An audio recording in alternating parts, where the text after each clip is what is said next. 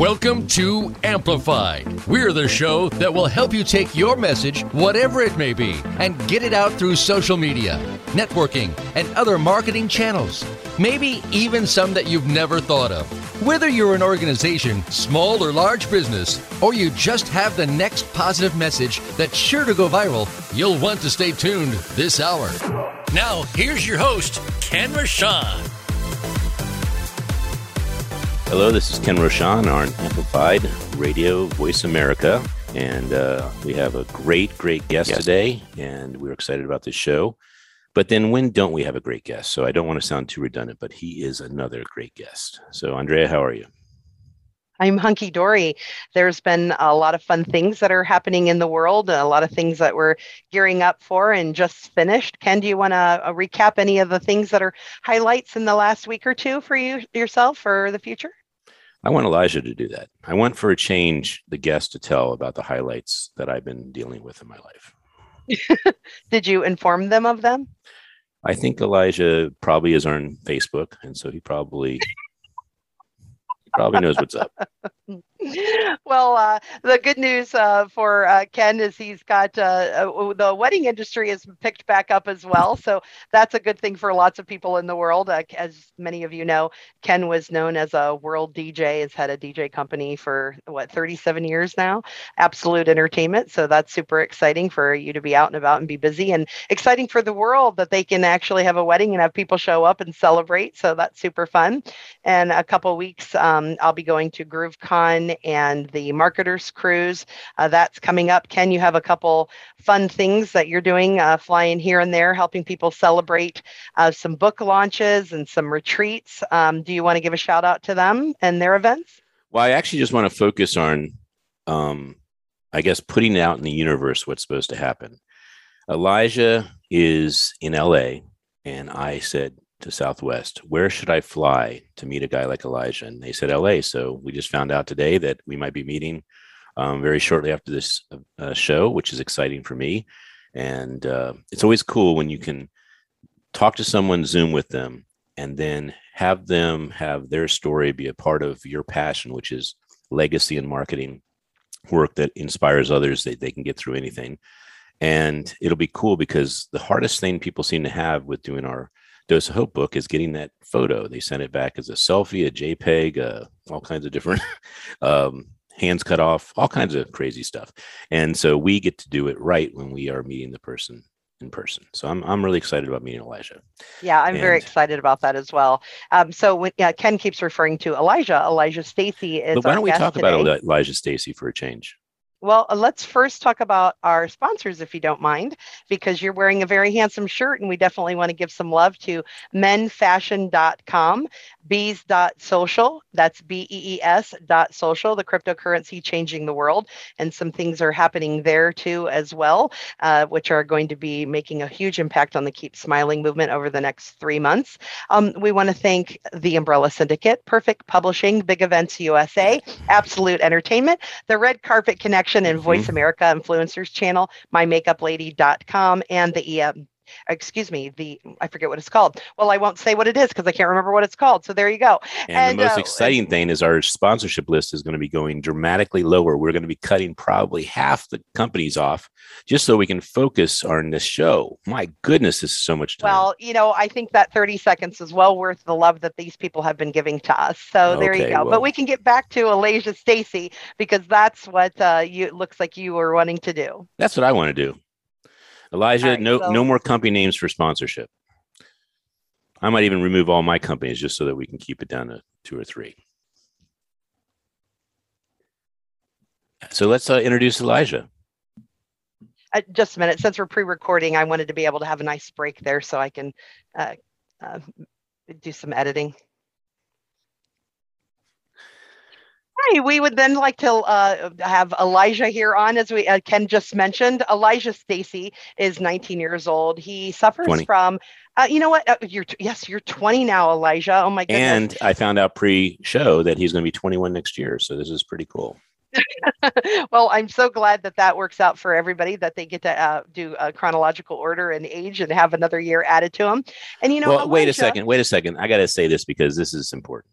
Elijah, you, I know you're coming on very soon, so you'll be able to react to this. But don't you love when someone says their age and they say something like, "I'm uh, I'm 14, but I'm going to 15." I'm like, really? You're not going to skip 15 and just go to 16? Don't you love it when people tell you what age they're going to be next? Elijah's so Elijah, yeah, Elijah has a genetic muscle disorder. Um, it, it's where the it's a wasting disease known as Duchenne muscular dystrophy, which has taken away his ability to walk um, from the age of 11. However, his spirit remains unbridled. He's optimistic about the future and has a passion for business. This passion has led him to starting a 501c3 nonprofit when he was 15. It's called Destroy Duchenne. And he believes that no matter how big or small the suffering is, don't go unused, but use it to empower others and to help minimize the suffering for future generations and what they will face. He believes that his purpose in the world is to minimize human suffering and propel human prosperity, which is evident in his work as he works endlessly to disrupt Duchenne and how it affects others. He, along with his efforts towards the disease and the curing of it, in high school, he was selected as an intern for the Riverside County District Attorney as he has an interest in bringing justice to those who are inflicting suffering upon others. So amazing work there. He also enjoys public speaking and has been posting inner inspirational posts and contents on his social media at Elijah Stacy. So Elijah Stacy, we're so honored to have your handsome face here with us. Thank you. Thank you. It's so great to be here. And thank you for such a kind introduction. And Ken, I got to say, I love all the jokes. You make my day. Awesome. Well, this is not going to be a joke. I when I first saw you before the show, I was going to call out imposter. I said, "This is there's no way you are Elijah Stacy because I have the book and there is no beard on this young man." uh, so I, was a, that, I was younger there. I was a lot younger there. The, they did they I didn't know if you were going to have hands in the show because I saw they cut it off here. and they cut off part of a finger here. I was like kind of mad about that. But we're going to fix that. You know why? Why? I, I care about your hands. so great title of a book, very compelling, and uh, very nice photography too. So I, I I'm digging that we're going to have a great conversation about it.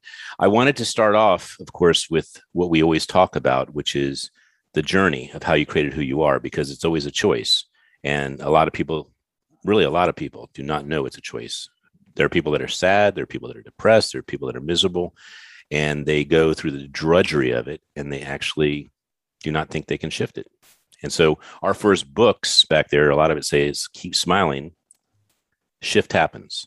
So as you smile more, you tell the world, you tell your brain, it's going to be all good. And so what happens is you shift the, the response that it gives back to you, but you also receive it. So it's really cool. So I'm going to make the invitation formal because we talked about me being in LA and we're going to figure this thing out. But the 2,000 words of this story, up to 4,000 words, fitting in a book about hope is the intention I have for this show is getting your story from whatever you're doing out to up to 10 million more people, if not more than that. So I was excited to share some of the people that are in this book and you knowing who they are and knowing how big um, these, these people are and how we're actually saying what they mean to us. So you will be given this same template gift to be able to have this out by the holidays, an 800 page book to accompany the, the marketing for your beautiful book. All right. Awesome. Sounds good. Thank you. And don't, do not shave between now and Friday. I'm not going to recognize you. Sounds good. okay. So let's start off with your story.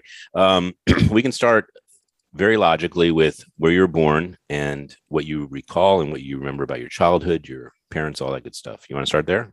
Sure. Yeah. So I was born uh, in Southern California, uh, 2001.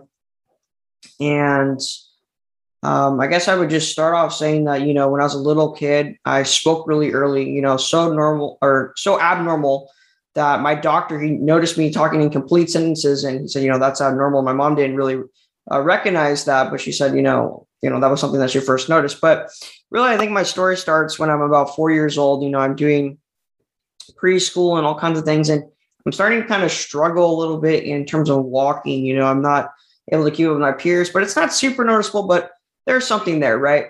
But then as you know, time progresses, I'm five, I'm and I'm in, you know, kindergarten and, and going through it. Um, and we had a, a tricycle, a tricycle that we're trying to ride for like a fundraiser at school. And this is one of the real major points, I think, that I realized there's something off, you know, and I wasn't able to have the strength to push myself to go around the track that they created. And I was just kind of stuck there. And everyone was looking at me going, you know, what's going on? Like, why are you kind of stuck there? And having all that attention on you, you got parents looking at me, teachers looking at me, and a teacher comes up to me, a male teacher, and he's like, you know, you got to push harder. And I'm like, you know, I'm trying my best to push. I can't go, I can't go any further. It's just, it's not happening. Um, and this lady who would be present in my life, her name's Miss Cindy. You know, she comes up to me and she's like, uh, what, what's going on? She was recording it because my brother was being born in the hospital as this event was happening. My my little brother Max, and so this is all this is all going on, and uh, that was one of the major major things. But you know, we would just see more and more. I'd be walking on my tippy toes. I would not how, how old were you again at that time? I was about five or six around that time. So um, I was walking on my tippy toes, not able to keep up with my peers, getting tired easily, falling to the floor. The way I'd get off the floor would be different, right? Take me a lot longer to get off the floor. So all these things were happening my mom wanted to measure my height. She wanted to measure my height so I didn't have to be in a booster seat anymore. So she tells me, okay, go up against the wall, put your feet down, you know, put your heels down against the floor. And I can't do it. And she's like, come on, like, stop messing around. Like, we got to go. Like, let me measure your height. And I, I couldn't do it. And so she realized, okay, there's something there that's obviously wrong and different. Went to the doctors and started doing a bunch of testing and all this kind of stuff. And so that's what's going on. But in the background, right? Because you know that's that's focusing on the medical side of having Duchenne, right? That's what we're going to get to. Mm-hmm. I was raised by a head football coach. My dad started a new program, new high school, Roosevelt High School, and he was the head coach. And I'd follow him around on the football field. I'd be there every single day, learning all the plays, being fascinated. And that's where I really developed my competitive spirit. And so growing up on the football field taught me a lot. You know, I'd hang out with the, the players that are in high school at the time, you know, watching my dad, how he organized and basically ran the whole team, ran an organization. You know, I, I really would contribute that uh, my business knowledge in a lot of ways, or the way I think about doing things, to being raised by a football coach and watching all of that. So that was going on a lot when I was a, a little kid. And I was fascinated with football, just couldn't get enough of it. Always watching it, always being competitive, always wanting to win, stuff like that. So it really gave me that competitive spirit. But anyways, going back to Duchenne, so we're figuring out this diagnosis, doing blood work, doing all these kinds of things, and really just trying to figure out what is going on with me. Eventually, I'd get a muscle biopsy done, so they would, you know, put me under, and and I would after the muscle biopsy. It's kind of funny. I got up out of the hospital bed, like literally right after the surgery, and I said, I can walk. And I was yelling at my doctors and yelling at everybody in the room. I said, I can walk. I got, I'm fine. There's something wrong with me. And I was trying to walk and I wasn't supposed to get up and walk yet because, you know, I got like stitches in my leg or whatever.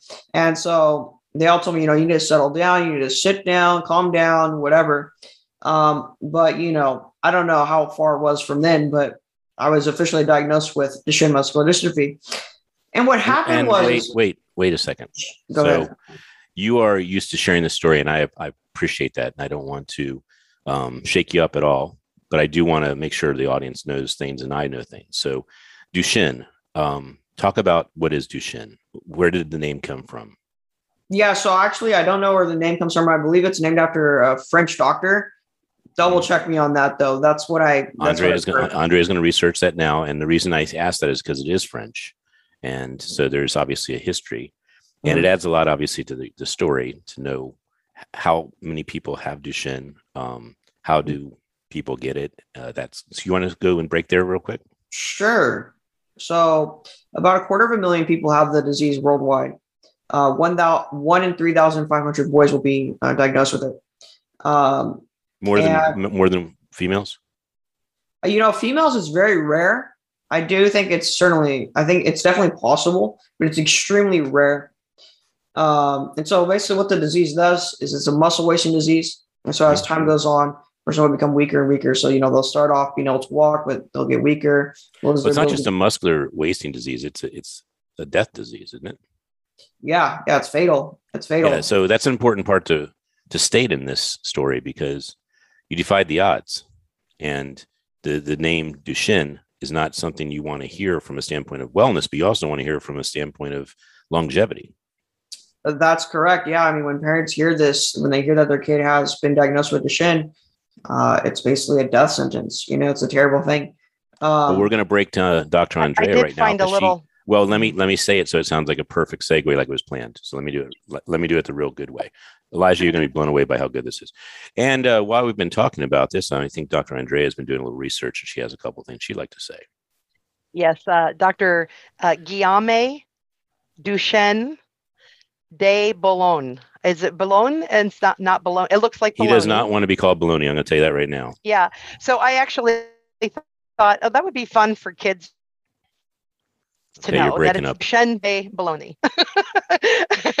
oh shoot. Um, okay, no, so you're not. You're fine. Is the first half of his last. Mm-hmm. Okay, so, so uh, he uh, was the first person to look and find uh, muscular um, issues with um, how that they were working and how they contract and expand. And he's the first person who came up with uh, electrodialysis what of the this? muscles.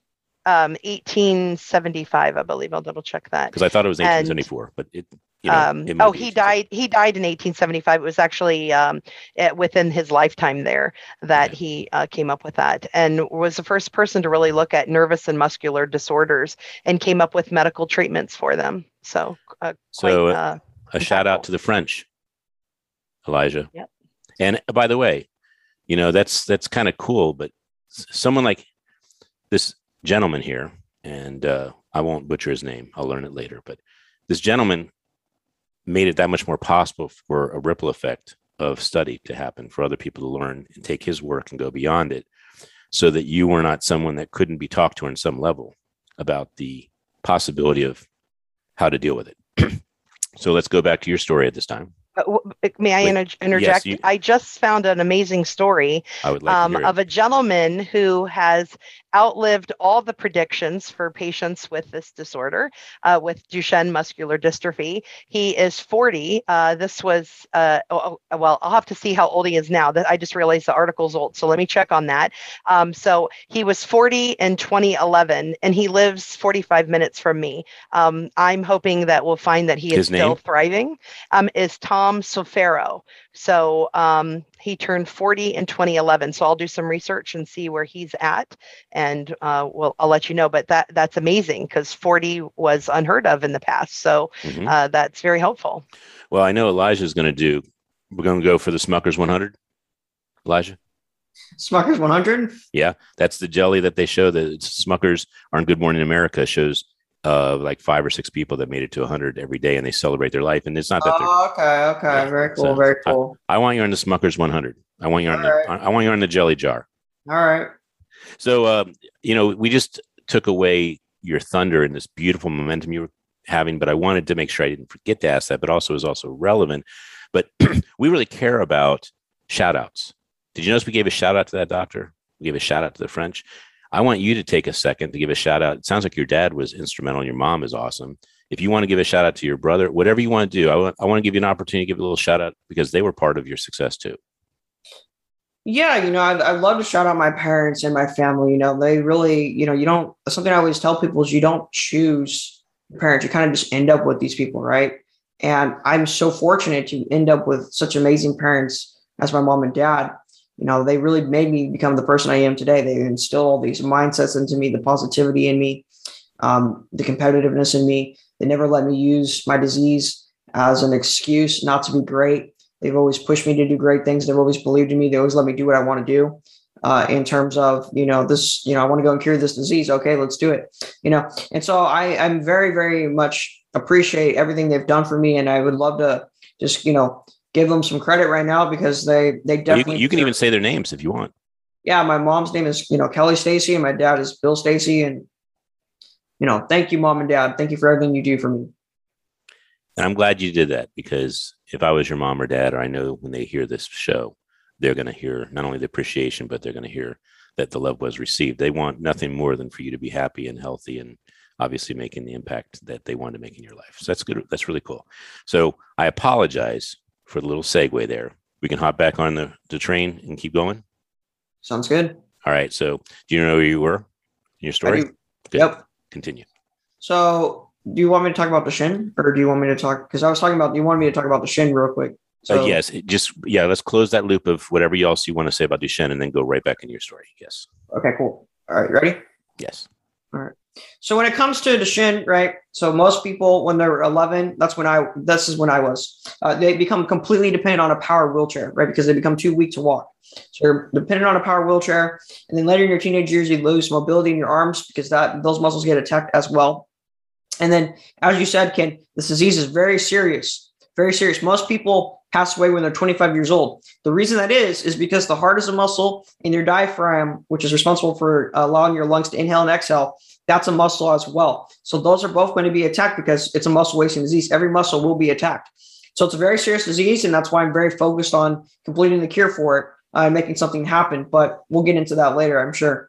Um, but going back to my story, so I was, you know, raised by a football coach, growing up on the football field, being diagnosed with the disease. And when my parents officially told me, they told me when I was six years old, they uh, set me down on the couch and they say, "Hey, we have some news to tell you. We have some good news and some bad news." Okay. And they said they have a gift for me, right? And that's all I cared about at this time. I, I wanted this gift. They got me a flip phone. Okay, they got me a flip phone, right? But I said, "Hey, let's start off with the bad news." So they sit me down. They tell me, you know, you you have this disease. It's called Duchenne muscular dystrophy, whatever. And I don't really know too much about it. And I just said, okay, great. You know, um, I said, but where's my gift? And then they gave me the flip phone. I thought it was the coolest thing ever. You know, I was a first grader having a flip phone. You know, you were you were so cool if you had a phone or whatever. So I thought that was terrific. But um, that's how I came to know the disease. And, and honestly, to me, it was great to know that I now had a name because people would always ask me, why do you walk like that? Why do you fall on the floor all the time? Blah, blah, blah. Right? What's wrong with you? I don't know what to tell them. Now I had an answer. You know, I have this disease called Duchenne muscular dystrophy. There you go. Right. So that's how I came to know I had Duchenne. And that's the story of learning about it. But, you know, as time goes on, I would also struggle in school. Right. It's a big part of my story. I would struggle in school. I'd get made fun of for the way I walked by some people. I wouldn't be able to keep up with them on the playground. And I was really behind in school because I was missing the first part of it, going to doctor's appointments all the time. And everything uh, in the morning was related to language arts. So it was reading and writing. So I was behind in my reading and writing. I was like the dumb kid in class, you know. Uh, we really slow when I read out loud or writing stuff. I sucked at doing it. And that really sucked. And then by the time I was in third grade, I had a teacher who would become uh, my uh, basically like a tutor. She would come after school to my house and really help me make up all that work, make up on the things that I was lacking. Her name is Miss Cindy. So she comes back into my life again. She would teach me how to read, how to write. You know, we do spelling tests, right? Because I, you know, you have to do a spelling test every week, and that was something I really struggled on. Is she, she alive? She is. She is. Great lady. I still talk to her to this day. I just saw her a few days ago. Is there a way that we can get her picture of you with her? Definitely. Easy.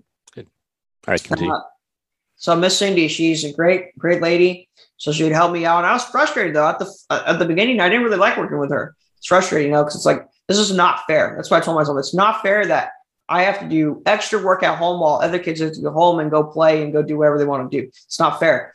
But you know what? I had to do it anyways, and I sucked it up and got it done. And so I would make up a lot of the stuff that I was lacking, reading, writing, and um, progress, regress in that.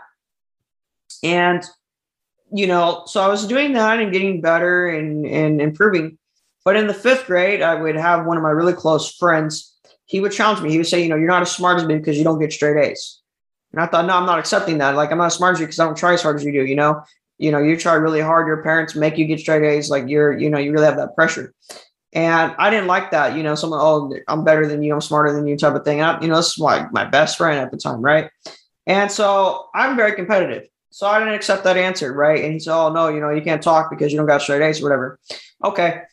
So that year, I decided I'm going to get straight A's. I'm going to prove it, right? I call it rocket fuel. If someone doubts you and they say you can't do something that you believe you can, it's motivation. It's free energy. It's free rocket fuel, right? That was the uh, best gift he could have given you. Honestly, no, seriously, this is life changing. I totally agree. And um, so in fifth grade, I tried very, very hard. I get straight A's. Besides, I end up with a B plus, a B plus in writing. That writing was really, really messing me up. And I was devastated at the end of the year because I tried my absolute hardest and it just wasn't enough. My good enough wasn't enough. And I went home that year on, you know, I rode the bus home and I was crying. I was tearing up. I was mad, you know, because I felt I wanted to do it so bad. The next year, sixth grade, It's going to be a different year. I dominate the classroom. Not only do I get straight A's, but I answer every single question. I offer to read out loud. My confidence is growing. And, you know, by the end of the year, I won every single award that you could win um, and really dominated. And, and to me, that was like, it was more than just getting the grades, but it was proving myself that no one can tell me I can't do something. And it's been like that my whole life. Like one time, my dad, when I was on the football field, uh, going way back, right when I was a little kid, he told me, you know, uh, you shouldn't really walk around the track. I said, how, how, you know, I'm at practice. I said, you know, how many laps around the track is a mile? He said four. So off I went and I did a mile, right? Like when people tell me I can't do something and, you know, I believe I can, I'm going to make it happen. That's just the mindset I've always been in. Um, and so anyways, sixth grade, I dominate, do very well. And I, it really, um, that challenge, right? So saying you're not, you know, as smart as me and straight A's and all that stuff. It really allowed me to become something I didn't know. And, and that's, you know, use my brain and actually believe that I'm smart, you know, because for the longest time, I believed I was dumb. You know, I was the kid that people made fun of. I was the kid that couldn't read, the kid that couldn't write. I was the dumb kid. Now it changed. Now I believe I was the smart kid, right? I believe that I know I'm intelligent. You know, I can learn, I can read, I can do these things, right? Yeah, and, I want to ask you a question about the uh, the defiant. Uh, I have to prove someone wrong. You said you attribute it to football and your dad's coaching.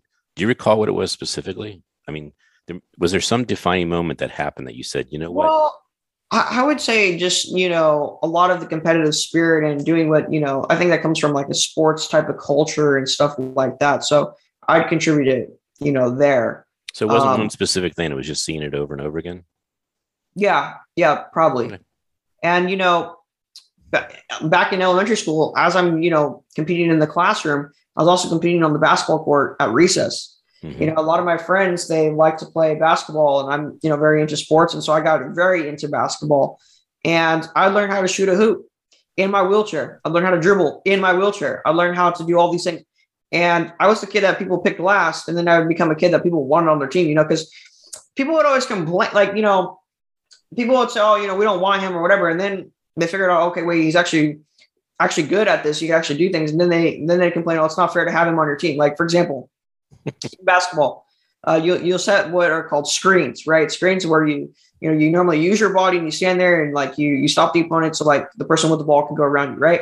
right. Well, I realized okay, my wheelchair is huge. You know, I'm going to set awesome screens, and that's what I would always do. And my my uh, my teammates would go wide open because I'd set great screens. Um, you know, I'd box people out, and it's hard. I'd use my disadvantage to my advantage. Like people be dribbling the ball and I'm lower to the, the floor. I'd always steal the ball from them. Always steal the ball. I'm lower. Mm-hmm. It's easy to pick them. So I do all kinds of stuff like that. So I'm very, very competitive on the basketball court. Wheelchair, no wheelchair. I didn't care. I wanted to win anyways.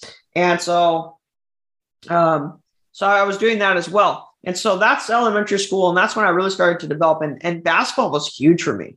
It really helped me develop my self image, you know, seeing myself like everybody else. And because I saw myself like everybody else, other people started to see me as everybody else, right? When you when you think of yourself like what you know, how you think of yourself really matters because it's going to determine how you act, and how you act is how other people are going to see you.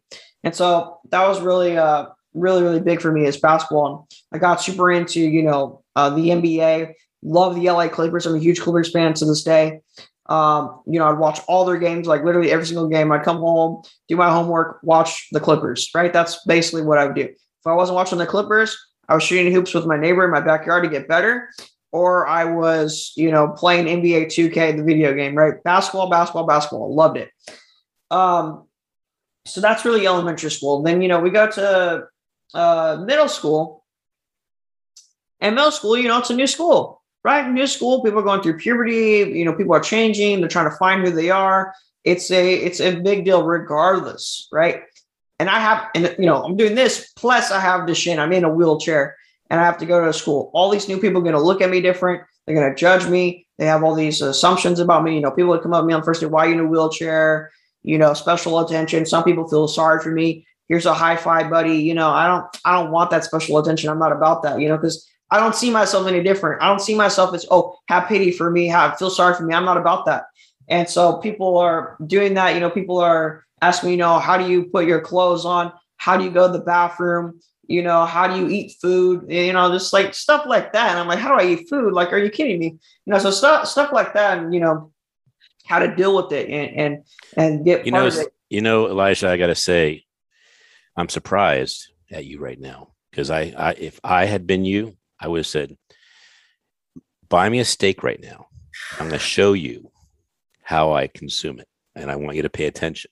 And if you don't pick it up, you can buy me a steak tomorrow. You can buy me a big, juicy burger. I'm going to show you how I do it. And, and also, Elijah, you got to say, I'll, and, and don't think that that's all I can do. Buy me some fries because I want to show you how I eat them too and show each type of food you like. Okay, okay. So, Ken, I want to take you out one day. One day we're never gonna make this happen. Steak is actually one of my favorite meals with mashed potatoes. We've got to make this happen. All right, we're gonna make that happen on me, on me. oh, that's awesome. uh, I wish I would have knew you back in seventh grade because that would have been a great answer. I would have done that all the time. That would have been good. I'll show you how to make it happen. Uh, terrific. But um, okay. Um, I guess going back back into it, right? So that's something great. Now the other thing too is you know people are making. I, actually, we need to go on a, a short break right yeah. now. The steak. So, it's the steak break. It's the steak break. So we'll go flip the steaks, and we'll be back um, after these messages. So we're faking messages right now uh, because um, Elijah, we don't have. In fact, I'm going to do this so uh, they see where the break is. okay. So uh, that way that works. And then uh, we can start back up. And um, we have um, a shorter period on this next side of this, which is what, 20 minutes? Um, yeah, we'll be done uh, by noon. Ken. Okay, so, so Elijah, uh, this one will take us right to the hour because we started late. Okay, but Elijah, that we're going to uh, do. We're going to move quickly from middle school to just go through, bring us up to date quicker, because then we're going to cut to this book and then we're going to do rapid fire. Rapid fire is we ask you what what Sounds book change. Sounds okay. good. All right. Good. So don't don't rush it, but but move a little quicker so we can get to your book. Sounds good. I got you. Okay.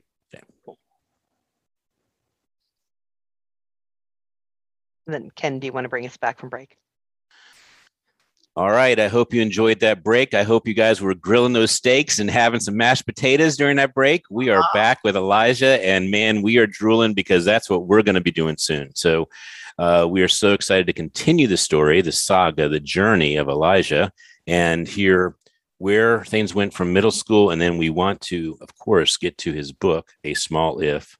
Great book for inspiration, great book to give friends, anyone that needs a dose of hope. And we are going to be inviting him into, of course, the lovely dose of hope because he belongs there with all the other authors. I know this is a little hard to see, but if anyone wants to see uh, these books, we do send them out electronically. You can go to our website, www.thekeepsmilingmovement.com. You can get your cards, your books, find out about our events. And Elijah, this is important. The card in the front is this, the back of the card is you. We amplify goodness, and you are goodness, Elijah. That's why you're here. And I have some good news. I looked up Tom. He now lives in Temperance, Michigan. He lives in Temperance, Michigan. That means he is still living. So he is uh, in his 50s. And how exciting is that? And Elijah, I think he's throwing the gauntlet at you to go to 100. I think that's what he's trying to do. So, you know what would be kind of cool is because of this show, think about this, Elijah. Because of this show, and it not being the normal, let me tell my story, bye bye. We broke it up, we stopped, and we talked about gratitude. And we talked about who is Duchenne? Who is the person that actually is affected by it? Who is living? And I think that there's going to be a friendship that comes out of this between you and him from this show. Great. That'd be really cool. And, and I you have know his what? phone number. And I'm friends, calling him the second we hang up. and friends cause people to live better. Absolutely. Absolutely. Yeah, it's, not, it's not just longer, but better. Absolutely. Definitely. All right. So you had some uh, bullying incidents. You had some people that unfortunately I wasn't in your seventh grade class to milk the uh, the steak and potatoes uh, opportunity, but you now know from now on that that's the mindset you can give to other people that are affected, no matter how they're affected, not just Duchenne, but anything. That anybody that says, "How do you do that?" Say, "I'll show you. Go ahead and buy me a meal, and I'll show you how it's done perfectly." so let's go back to your story. Sure. Yeah. So, you know, back in middle school, you know, quickly going through it, uh, you know, so I started off, you know, people asking me all this stuff, but, uh, you know, I, I, didn't really fit in with the popular kids. I wasn't really into a lot of them were being immature, to be quite honest with you. And I wasn't really into that. You know, I'm here to do business. I'm here to do get straight A's again, here to continue on my, you know, academic you know, excellence, all that stuff. So I kind of move away. Um, but I meet this teacher. You know, I didn't really want to participate in PE. I kind of thought that's something they do. I met this amazing teacher. And in fact, she was the 2019 California Teacher of the Year. Amazing lady. Her name is Dr. Mexico. Uh, and I also met um, a teacher who works right with her, who is honestly a friend at this point. Her name is Dr. Perkins, Dr. P. And they changed my life. You know, they got me involved with uh, PE. Um, and, and, it really started off with dodgeball. You know, no one was throwing a dodgeball at me. And I thought, you know, this is boring. Like, I want to be competitive. So Dr. Mexico, she came up behind me, threw a dodgeball at me, and she showed the whole class that you can throw a dodgeball at a kid in a wheelchair too. And so that really showed them, okay, yeah, no, he's just like us. And that really changed. And I started making a lot of friends and doing all kinds of stuff. So big shout out to Dr. Mexico. Big shout out to Dr. P. Love you guys. And uh, do- and then uh, Cindy, uh, Miss Cindy, and Miss Cindy as well. Miss Cindy. Honestly, there's so many people. There's so many people that have made me who I am today that I could talk about for hours. Right. So you know what you're doing after this uh, after this show you're going to see if you can contact them and see if we can all meet at the uh, LA hotel, whatever that hotel is. And we're going to get Intercontinental downtown. Yeah, the Intercontinental downtown. And wouldn't it be amazing if all of us got together, nice photo, and who knows, they might even buy you some steak and some mashed potatoes. That'd be great. That would be great. Um, but I guess continuing on. So, you know, in eighth grade, you know, that's when I learned my little brother Kai would also be diagnosed with Duchenne muscular dystrophy. So that was intense. Um, this was the brother that was born when you were were finding out that you were having trouble walking. Is that the brother? This is another brother. that was Max. This I thought I thought so. That's why I wanted to clear that up. So Max mm-hmm. does not have Duchenne. Max does actually have Duchenne, but we didn't know that until way later. But he has so many other health complications. He has, you know, he, he had a massive stroke when he was born. So he was confined to a bed, feeding tube, couldn't see, cognitively delayed, couldn't speak, all that. So full time nurse, very very uh, severe uh, case, and so but he also had Duchenne, but we would learn that later on, but we would never know because of he was always confined to a bed. So you know, there's no clear signs. But later when we realized that Kai has Duchenne, that we got him tested and we figured it out. Though, yeah, Max has Duchenne as well. So wow. very uh very wild story to say the least. But um, extremely. I, I mean, your parents, uh, they're like saints. Honestly, they the the, the amount of uh, courage and fight that they have you know, I, I'm living with the disease and watching brothers, but I can't imagine being a parent. And then, you know, not to go ahead of my story, but Max would later pass away in 2019. They lost a kid with Duchenne. You know, so that's some insane stuff. That's some intense stuff. But um, did you? Uh, I, I mean, your dad must have just been unbelievable um, in his conviction for being a father as well as a coach. I mean, you can't. I mean, being a coach by a man like your father, I can imagine that he would bring so much commitment to the field because of his commitment to you and his commitment to greatness. Definitely very, very committed. And, you know, what he used to say at Roosevelt is strength and honor. And I think he definitely lives by that. And um, you could just see that with his life. So awesome. Definitely. Okay. And so now you, you're, you've been doing you've been t- taking the business of education very seriously and you're moving forward uh, you're getting close to the time you're writing this book. Yeah. So in ninth grade uh, i joined a very very high academic program called the IB program. And you know very take i'm taking my academics very seriously. I later joined uh, that same year i joined the mock trial club which is basically you know literally a mock trial and you do it in a real courtroom it's a real judge. Uh, you have attorneys that are like your coaches and the real life attorneys and so it's like you, it's like a real situation. So I got chosen to be the pre-trial lawyer, which means that I would deal with case law. So I'd have to, you know, know all these cases and be able to argue it quick off my feet. And the judge could interrupt me at any time I'm making my argument and ask me any question he wanted. So I have to know my stuff. You know, you can't just fake it. You have to know your stuff. And so that really helped me become a great public speaker. Really helped me, you know, think quick off my feet. And it was just a lot of fun. Anyways, at that time, I realized I want to do something great for the world you know, I was getting really interested in business, looking up to people like Jeff Bezos, Steve Jobs, business icons, reading marketing books, love marketing, love all that stuff. Think it's one of the best ways to impact the world is through marketing. I really believe that. Um, and so I'm like, what what can I do? I want to change the world. Why do I have to why do I have to wait till I'm 25 or 30? I'm 15. Why can't I do it now? I mean, what seriously, what is the rule or this social expectation that you can't be great now? Why?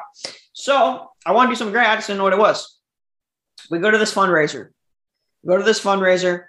It's put on by a high, uh, high school dance team. And so it's in a high school theater. They have this booklet. I'm looking through this booklet. They pass it out. I'm reading it.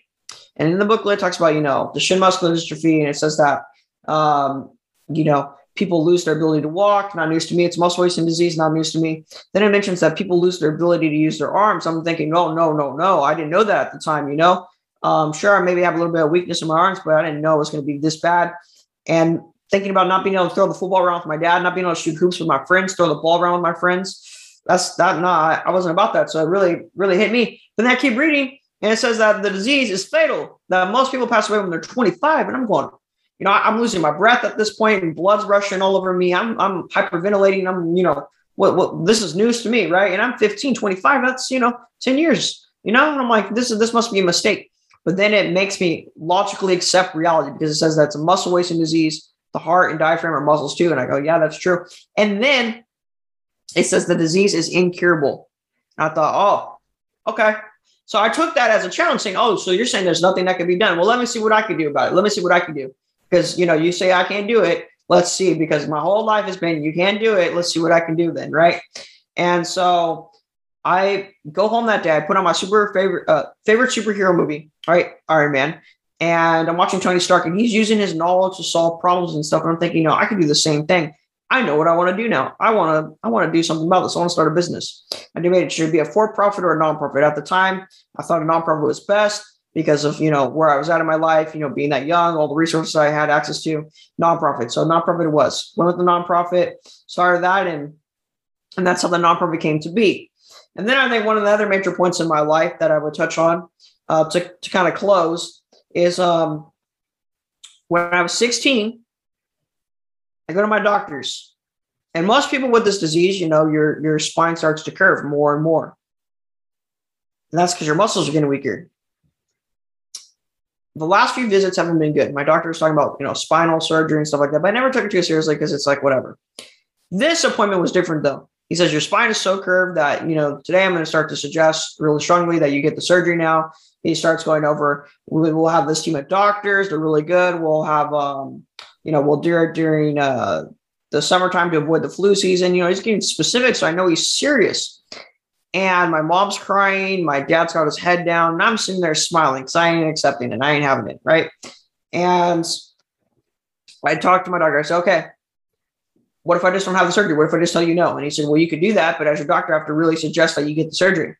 So we're going back and forth. And then I asked him, okay, let's just say that I was somehow able to avoid having to get back surgery. Let's just say if I was able to reverse the current state of my spine, could I avoid having to get the surgery?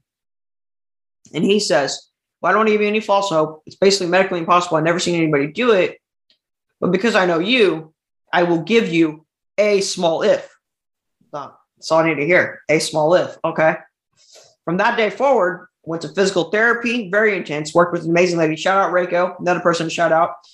Um, worked out on my own, started eating healthier, swore off eating sweets. I hung a picture of my curved spine on my bedroom wall so I'd see it every morning. I would visualize myself making it straighter. I'd visualize how good it would feel to do what they, my doctor doesn't think is possible and to have to not get the surgery.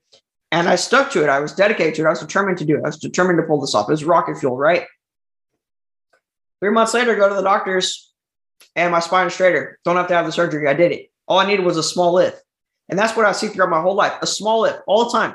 There's a small possibility right now, curing this disease. If I cure it, then I don't pass away when I'm 25. If I cure it, it's a small if, but that's all I need. That's all I need. We're going to get this done. I really believe in that. So that's really the story of my life so far. Um, and so much more is happening. But I decided to start writing the book, A Small If, when I was 16. I finished it when I was 17 and it's morphed into something that I think is just bigger than a book at this point. I think it's about you know overcoming adversity, keeping positivity, inspiring people, pe- giving people hope, especially with the last two years with all the stuff that the world has gone through. You know, people need hope right now. They need a story of resilience, and that's what I have to offer. And I'm big on minimizing human suffering, and I think that my story and everything I'm doing can, can truly do that. And so that's what I'm dedicated to doing nowadays. Bravo, bravo, Elijah. I love you. You are definitely the the type of author, the type of person, the type of leader we want to embrace and we want to market. And when you said market, that's what I do. I'm a marketing man uh, because the power of marketing is the power of distribution. So it's distributing good or bad. and so I chose goodness, and so you are certainly that. Um, yeah, we we want to move to the book, obviously. So talk talk about um, some of the lessons that you teach people in this, and I do want to say before you go there, what you basically told people, meaning the doctors and whoever told you no, was that you're not buying in. Because if you buy in, you actually cause that to happen. The buy in is your body, your cellular level, your mindset, everything saying, you know what? They say it's the way it's going to be. So I'm going to make it that way too for them. But when you say it's not going to be that way, you actually cause that shift and that opposing energy force to cause it not to be that. So it's really brilliant. So go ahead and uh, share what people get when they not just read your inspiring story, but the the lessons that you teach in the book. Yeah, so the book has a unique style to it. So you know, it's story of my life. It's a memoir, but at the end of the first thirteen chapters, I include a life lesson that I learned that has to do with adversity and overcoming adversity, overcoming suffering, and and living a more fulfilling life. You know, things that are better. So one of those lessons that I, I think would that you would be really intrigued with is lesson 10 gratitude is blissful I'm a big believer in being in grateful, right? Because I realize even me with a, a terrible disease and terrible situation, I'm still grateful that I have a wheelchair. Some people don't even have a wheelchair. And I can't even imagine how hard my life would be if I didn't have a wheelchair. So I'm grateful for that. And it's not just this whole, you know, think that, you know, I'll just say that you're gra- uh, grateful for whatever. No, you have to really believe it. You have to really feel it, right? And the way to do that is you have to contrast. You have to think, what would it be like? And really imagine what it'd be like to not have the wheelchair, not to have your phone, not to have water or uh, clean water and food. You know what I mean? You have to really believe it, really think about it. And then when you do that, then you're really grateful for the things that you do have. This could be people as well. We take people for granted all the time. We can't do that. We got to think about this person really makes time for me. They really mean a lot to me. I'm grateful for them. Right. So that's one of the major lessons there. And I talk about that. Um, another when you speak, lesson, when you speak at events, Elijah, or I, I don't, sorry if I don't know you well enough to ask this question, but I'm going to ask: Are you in a wheelchair when you speak at this at these events? Yes. Okay, so you are you do not get out of the wheelchair because you cannot yet. Okay. I, I yep cannot. And I said yet. I like that. All right, brother. So talk about some other lessons in the book. Sure. Yeah. So that's that's a really big one that I think that you would like. Um, the economy. And I do. I love it. I can I just interject? My son the other day I bought, you know, there's shortages in food right now. You can't get everything you want at the food store. And my son has been brought up on this organic milk in a red, a red container, half, half gallons, got the nice little cow picture on it. And it wasn't available. There were none of them. So I bought the one gallon Lucerne, which is a brand that's very good, 2%, just like he gets. And he drank it and he liked it. Second, my wife brings out the, uh, the good old milk and he sees the container. He goes, What's that?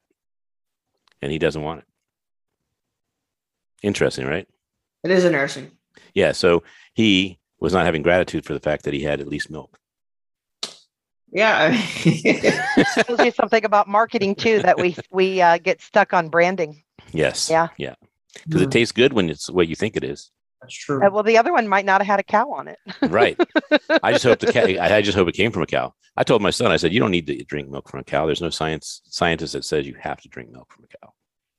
You can drink water. You're good. You don't need milk. Mm-hmm. that that showed that movie Friday. It says put water in it. Put water in. It. All right, continuing on. Sure. Yeah. So another lesson that I'm really big on is that economy of control. And this lesson says to you focus on what you can control and disregard what you cannot control. The key here, though, is that a majority of things are not in your control. And you have to realize that you have to understand that you got to learn what's really in your control. You can influence things, but you can't control it necessarily. Okay. And there's a difference. For example, people, and you might want to influence them to like you, to be your friend. Okay. You can be nice to them. You can take interest in them, do all the right things. But they may, but you can't control if they like you or not. They may not like anybody, right? They may not like anybody. So no matter what you do, they may not like anybody. So they're just not going to like you either. That's control. But you have to, but when you learn that, you really free yourself from all this emotional, you know, um, bondage, right? And I think it's really freeing, and it's really helped me because I live my life with a, a, a terrible disease, and there's a lot of things I can't control. But I don't worry about it. And I don't meditate on that because I can't control those things. I meditate on what I can control, and well, that's I'll tell, uh, you what, I'll tell you what you can control. You can control the answers we're going to be asking you during rapid fire because I'm I want my audience to know what feeds you. And what feeds you is what you choose to have in reading, what you watch, etc. So may Oh, we go, maybe go, may we go to the uh, rapid fire? Let's do that. Let's do that. Okay, you can name a book or two that changed your life. Okay. I would re- I would say the Bible, and then I would say how to win friends and influence people. Dale Carnegie. Very good. Good job. All right. Elijah, what's a song that you play to get you motivated and happy and excited about things?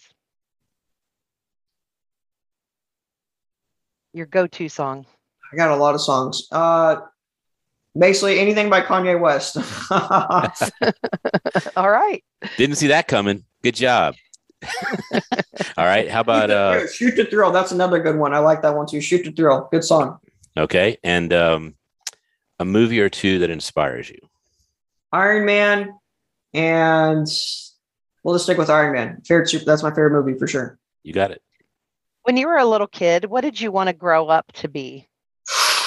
Well, when I was really young, I wanted to be an artist. There's something about art. I want to be an architect as well. I thought buildings and like I love interior design. You know, that's something that people don't know about me. I love interior design. I love like modern skyscrapers, all stuff like that. I was fascinated with that. That's what I wanted to do. I would, my dad actually worked construction um, long, long ago. So maybe it's that. I don't know. But I really was intrigued by that. I think everything every room should have a poster, a small if poster. I think so too. All right. Um, who's someone that uh, you would love to meet? Dream come true. Well, I got to meet Jeff Bezos, and that was really cool. So Did you? uh, I did. Um, but I guess I would say, uh, this is man. These are good questions. I'd probably say Ellen. I want to meet Ellen.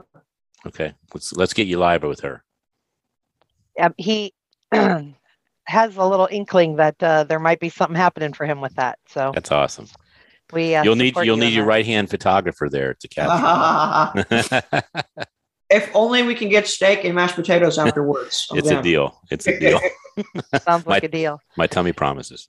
All right. And uh, due to the sake of uh, time, can you take this one? Okay. Uh, what is a quote you live by? take nature, take nature as it is given. Beautiful. Well, Elijah, this uh, program is about amplifying the life of leaders that choose to live a life they love and to impact the world and their community.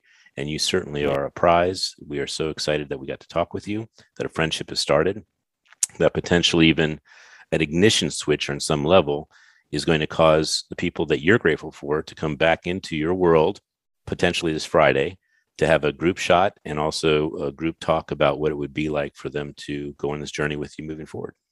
So Awesome. we really, really um, want to honor you moving forward by not just putting in a dose of hope and getting this out to 10 million people, but for us to actually connect people to you that you can inspire as future leaders. So thank you. Awesome. Thank you so much for having me. It's really been an honor to be here. Thank you so much. You're welcome, Elijah. I'm Ken Rochon on Voice America with my producer, Andrea Adams Miller, with the Red Carpet Connection, a publicist for people that want to have their dreams come true. We'll see you next week. Thank you very much. Stay amplified. We hope you've enjoyed this week's edition of Amplified. Be sure to join Ken Rochon Again next Monday at 11 a.m. Eastern Time and 8 a.m. Pacific Time on the Voice America Influencers Channel. Now, go get your message heard.